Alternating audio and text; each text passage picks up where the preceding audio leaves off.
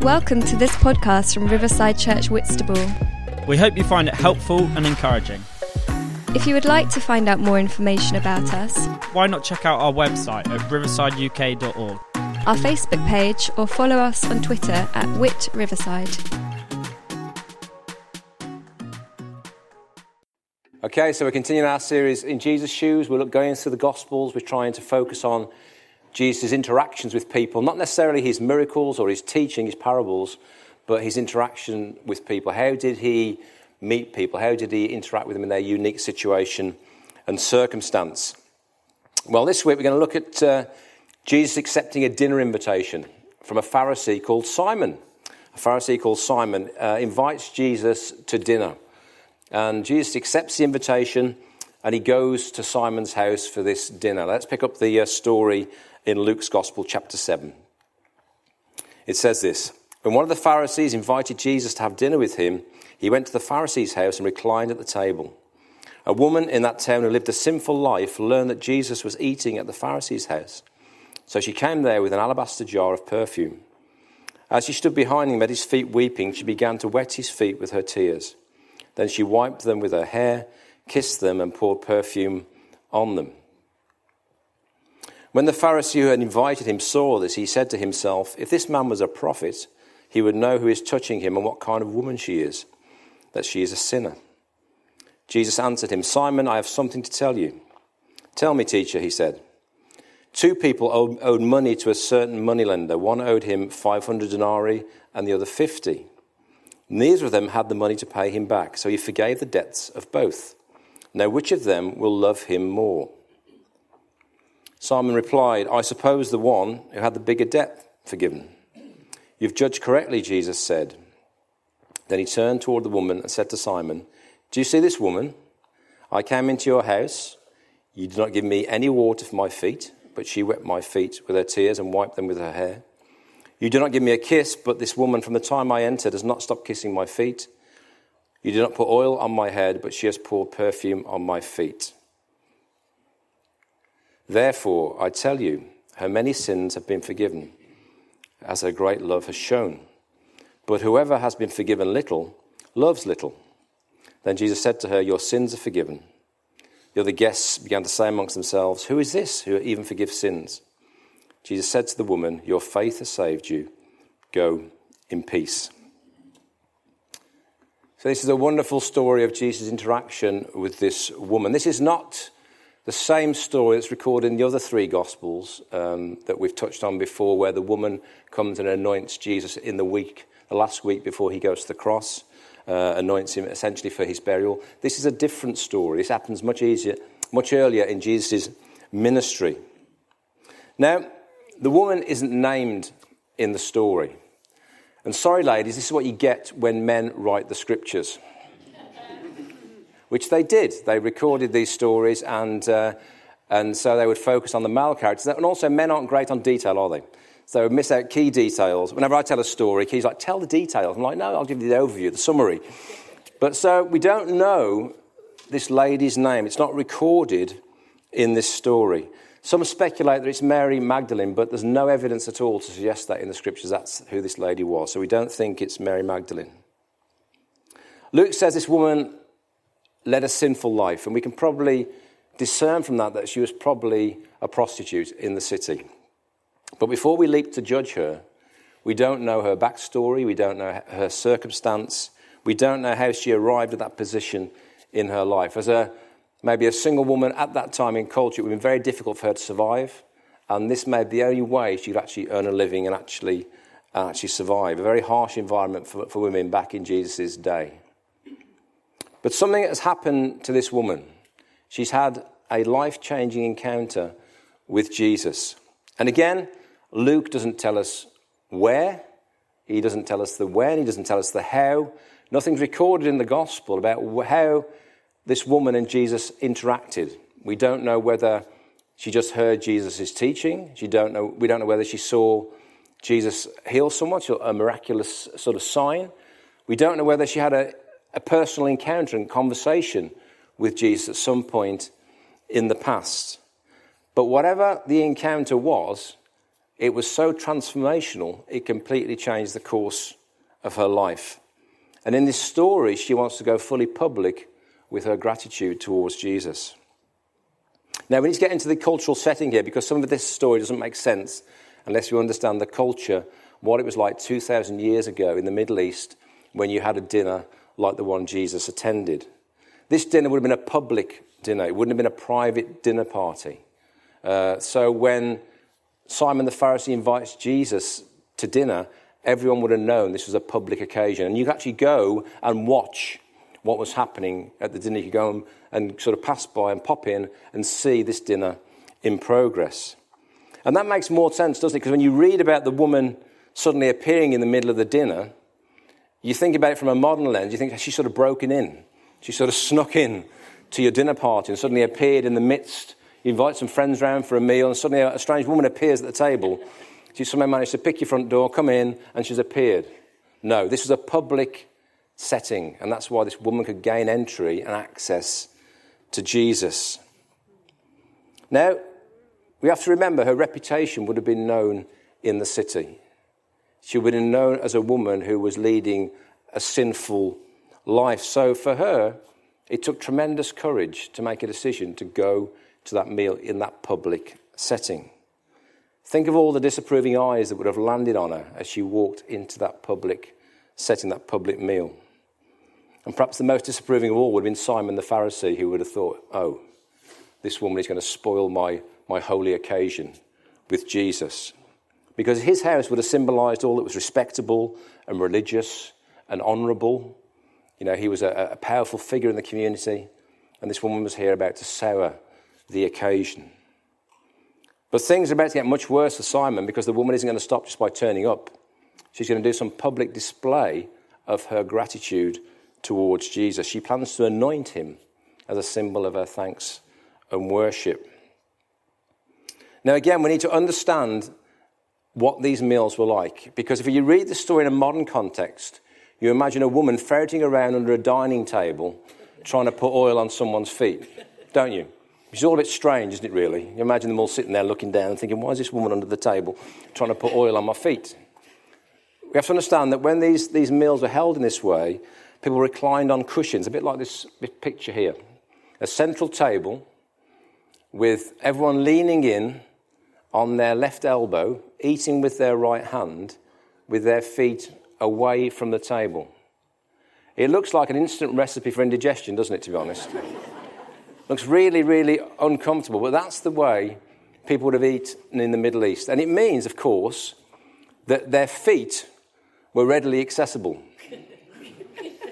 So when it says that this woman got behind Jesus and got to his feet, we can see how easily it would have been to get behind a person and get to their feet because their feet were sticking away from the table when they were all turning in towards the table. And that's how we have to understand. It's really important when you read your Bible, read the scriptures.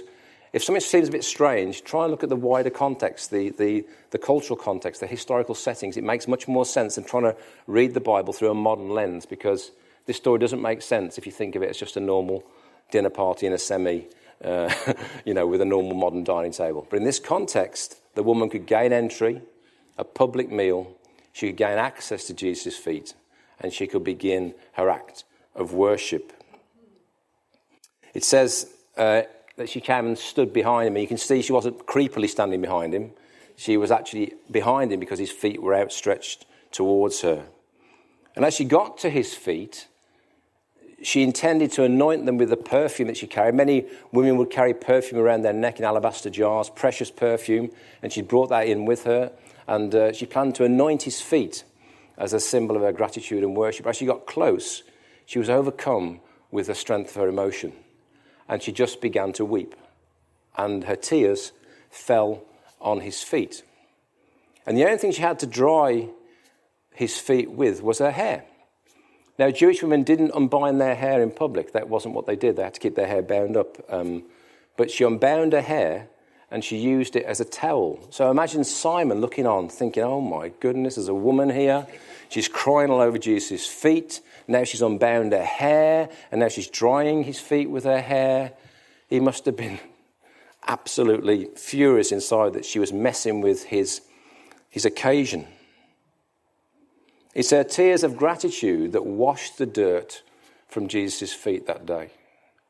And then she dries the feet with her hair. And you can only imagine the, the, the strength of emotion she was feeling that day towards Jesus. She's gone so far beyond the cultural norms, so far beyond the norms of what will be expected of any woman, yet she was a woman of disrepute and she was in the midst of this public setting doing this extravagant act of worship.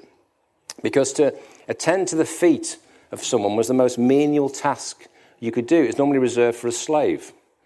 A slave would normally attend to the feet of the guests. And so she'd gone into this humble position of washing Jesus' feet with her tears and then drying it with her hair.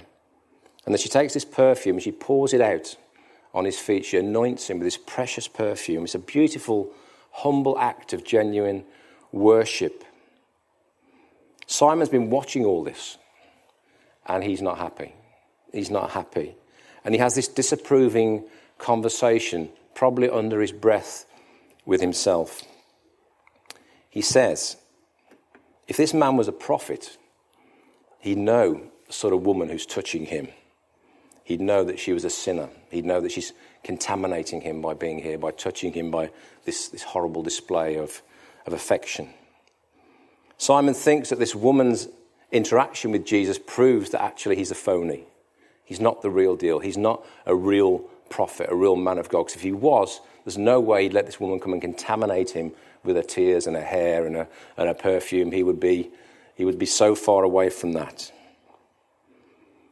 But Jesus, being Jesus, he knows exactly the sort of woman that she is, and he knows exactly the sort of person that Simon is. Now, I would encourage you, but I'll probably warn you actually, the next time you've got judgment in your heart towards somebody or a situation, be aware that Jesus knows exactly the person that you're judging, and he knows exactly what is going on in your heart too.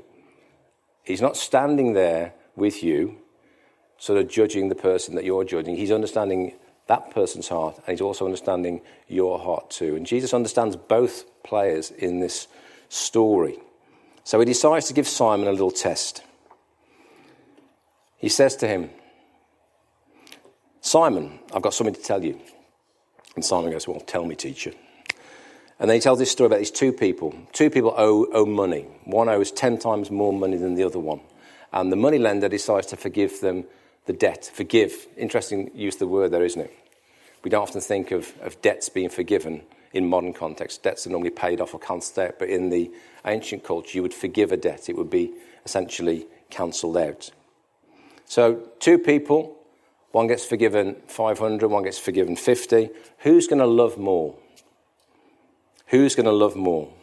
Who's going to be the most grateful?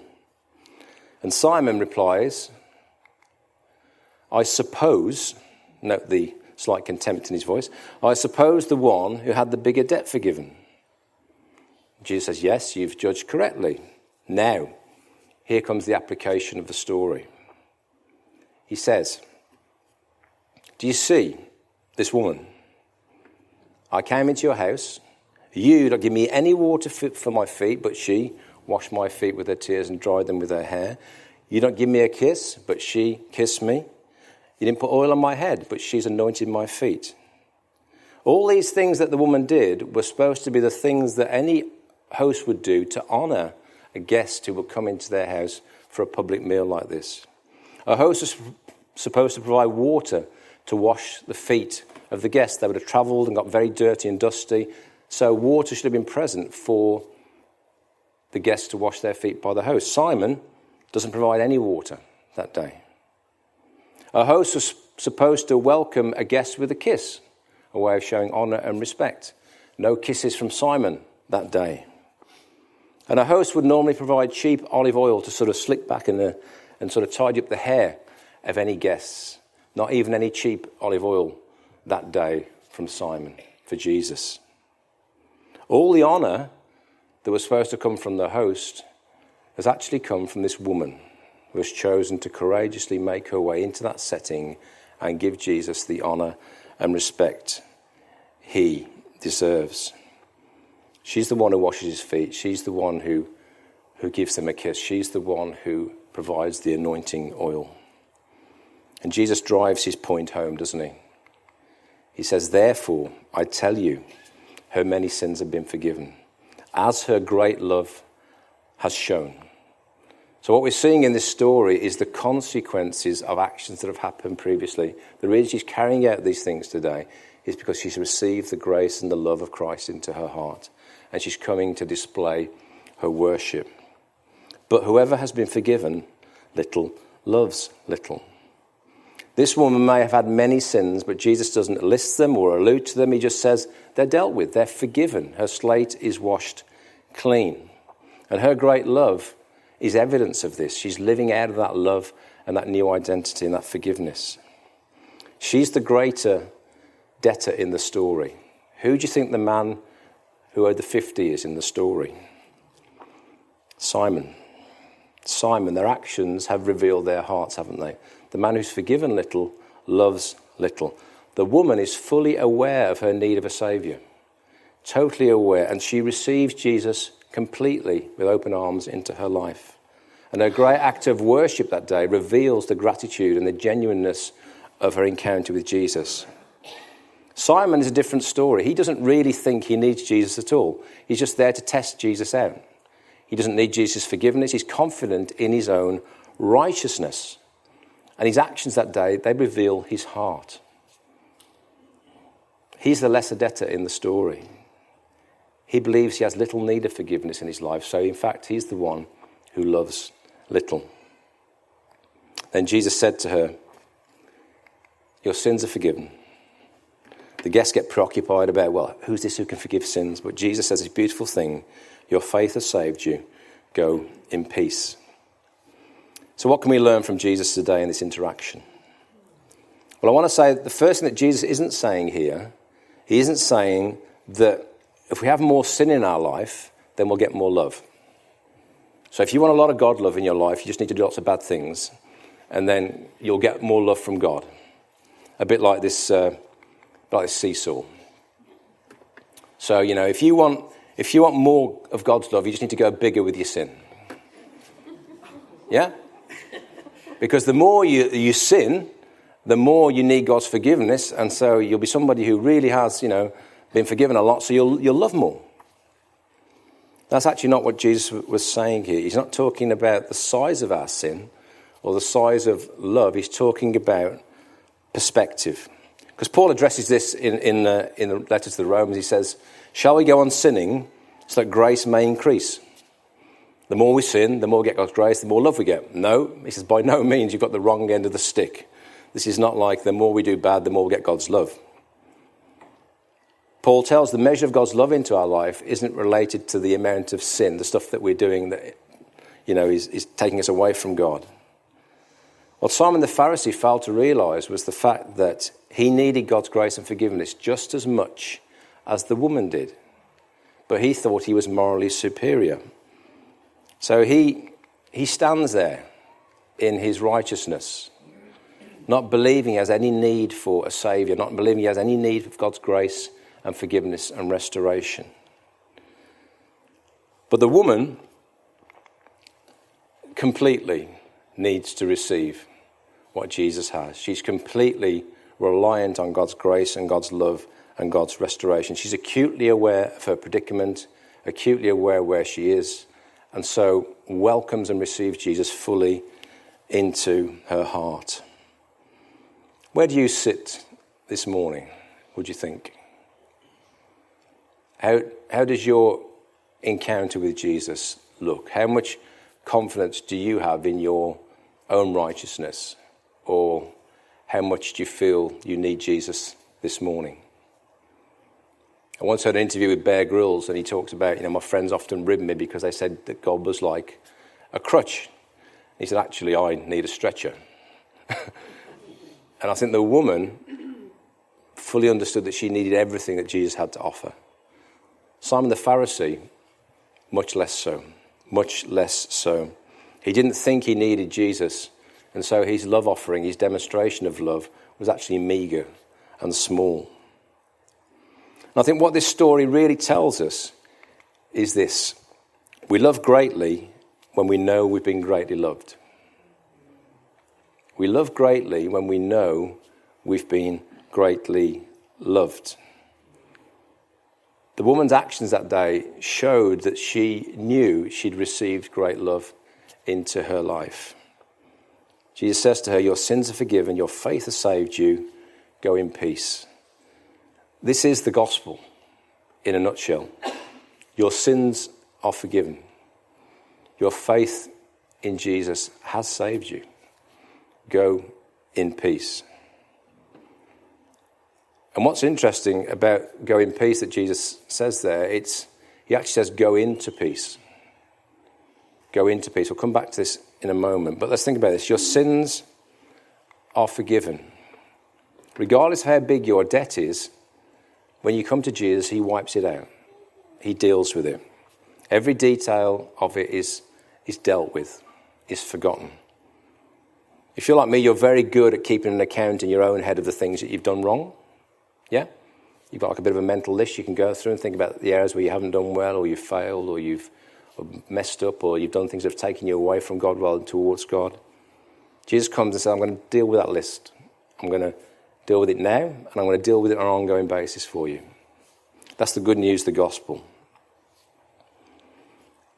Your faith has saved you. Putting your trust in the person of Jesus is what saves you, it's what brings us into healing and wholeness. In a sense, you're saved from your selfish self.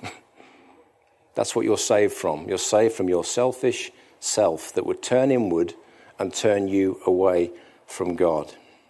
And instead, God brings you into a family of love, of acceptance and care and protection and value. So your faith in Jesus, it saves you. He saves you. Then go in peace. As I said, actually, it's go into peace. Rabbis used to use go in peace as a farewell to a dead person. It was like a part of a eulogy, you know, go in peace into the afterlife. Jesus doesn't say go in peace, he says go into peace. And the inference is go into a living life. Go into your life in a new way. Live peace. It's a, it's, a, it's, a, it's, a change, it's a subtle change, but Jesus does it there to say, you've got a life to live now. And you're going to live it from a different place, a different identity. You're going to live it from love and acceptance and care. Go into peace. Go into peace. So I want to look at this woman and think about some of the things that she did that we could possibly do. If she's a template for what it means to encounter Jesus, then what can we learn from the woman that day? How can we be like her? Well, the first thing I think we can think about is acting courageously. It took great courage for that woman to go into that dinner that day and do what she did in front of all those people. What's the last thing that you did that took courage? Are you playing your life so safe that you haven't had to do anything recently that required courage? Now, courage can be courage, someone said, is just fear that said it's prayers, okay? courage isn't about being brave all the time. Courage is about choosing to do something that stretches you or pushes you or puts you in an area you're not normally comfortable, but because you feel Jesus is encouraging you, you go there. So, when's the last time you did something that required courage? The next thing she does is, she, I think she walks in humility. She goes to the feet of Jesus. She goes to the feet of Jesus in humility. How could you and I go to the feet of people in our lives? Go to the feet of situations. We love to go to the head, don't we? We love to go to the head because that, that, that sort of resonates with the pride in us. We like to. But Jesus, this woman went to the feet of Jesus. She went in utter humility to the feet of Jesus. And I love that about her. And humility creates this environment for God's Spirit to move powerfully. So, how can you or I go to the feet of people in our lives rather than going to the head? How can you and I go to the feet of situations that we're wrestling with rather than going to the head? How can we show humility and allow God's grace to flow? Because James wrote, didn't he, that God opposes the proud, but he gives grace to the humble. And humility is a channel through which God's grace and love can flow. We see the pride as a stumbling block in the life of Simon the Pharisee, don't we? It, it, it, inhibits his ability to interact with Jesus and receive what Jesus has for him. So we can act courageously, we can walk in humility, worship wholeheartedly. She holds nothing back. She takes this precious alabaster jar of perfume, maybe one of the most precious things that she possessed, and she breaks it and she pours it over the feet of Jesus. Whereas Simon couldn't even rustle up some cheap olive oil. You see the contrast? Where does our worship sit on that scale? With the cheap olive oil end or with the extravagant perfume end?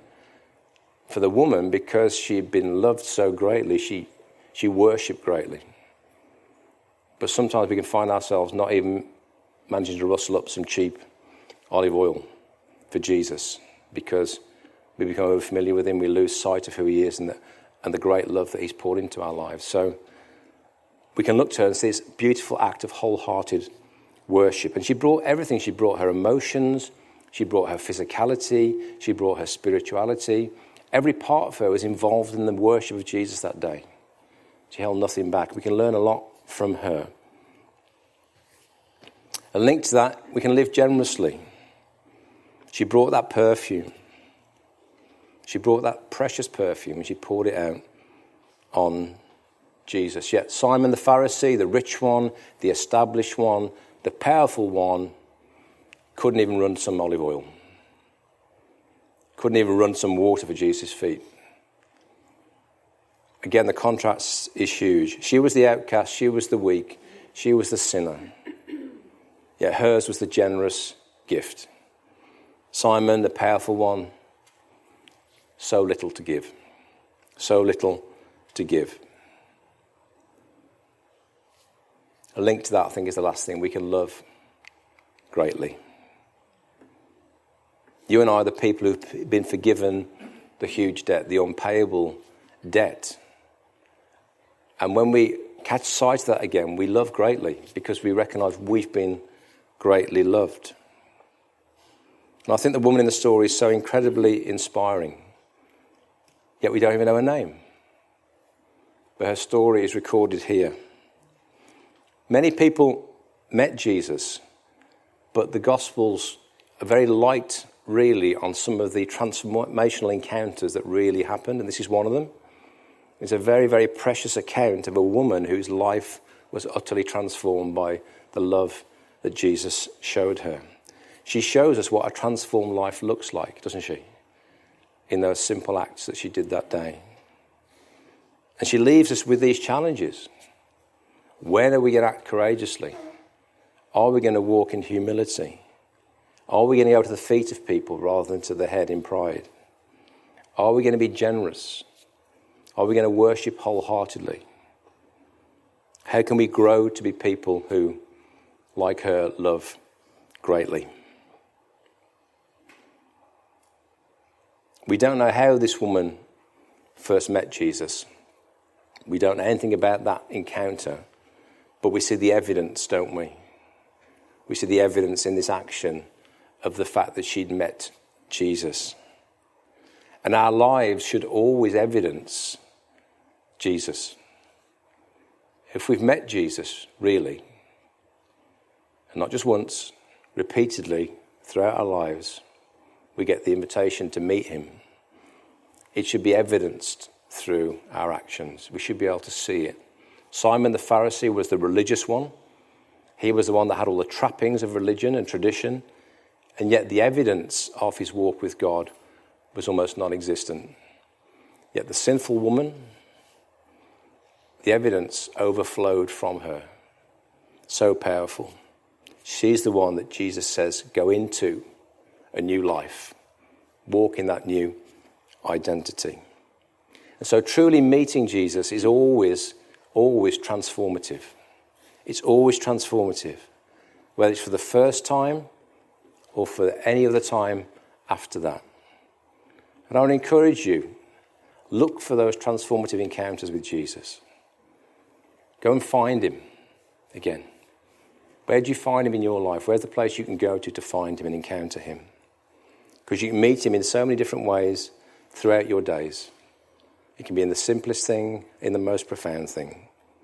But every time you meet him, he says to you, Your sins are forgiven, your faith has saved you. Go into peace. Go into peace. If you're able, why don't you stand with me?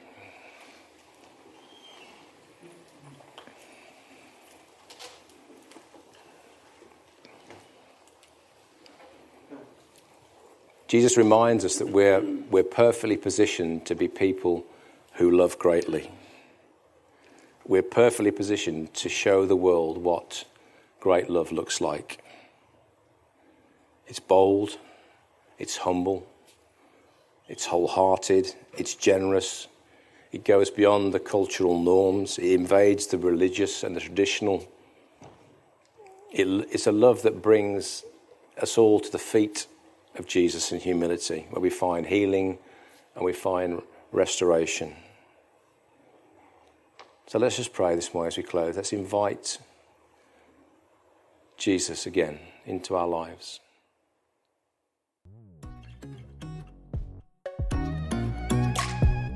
Thank you for listening.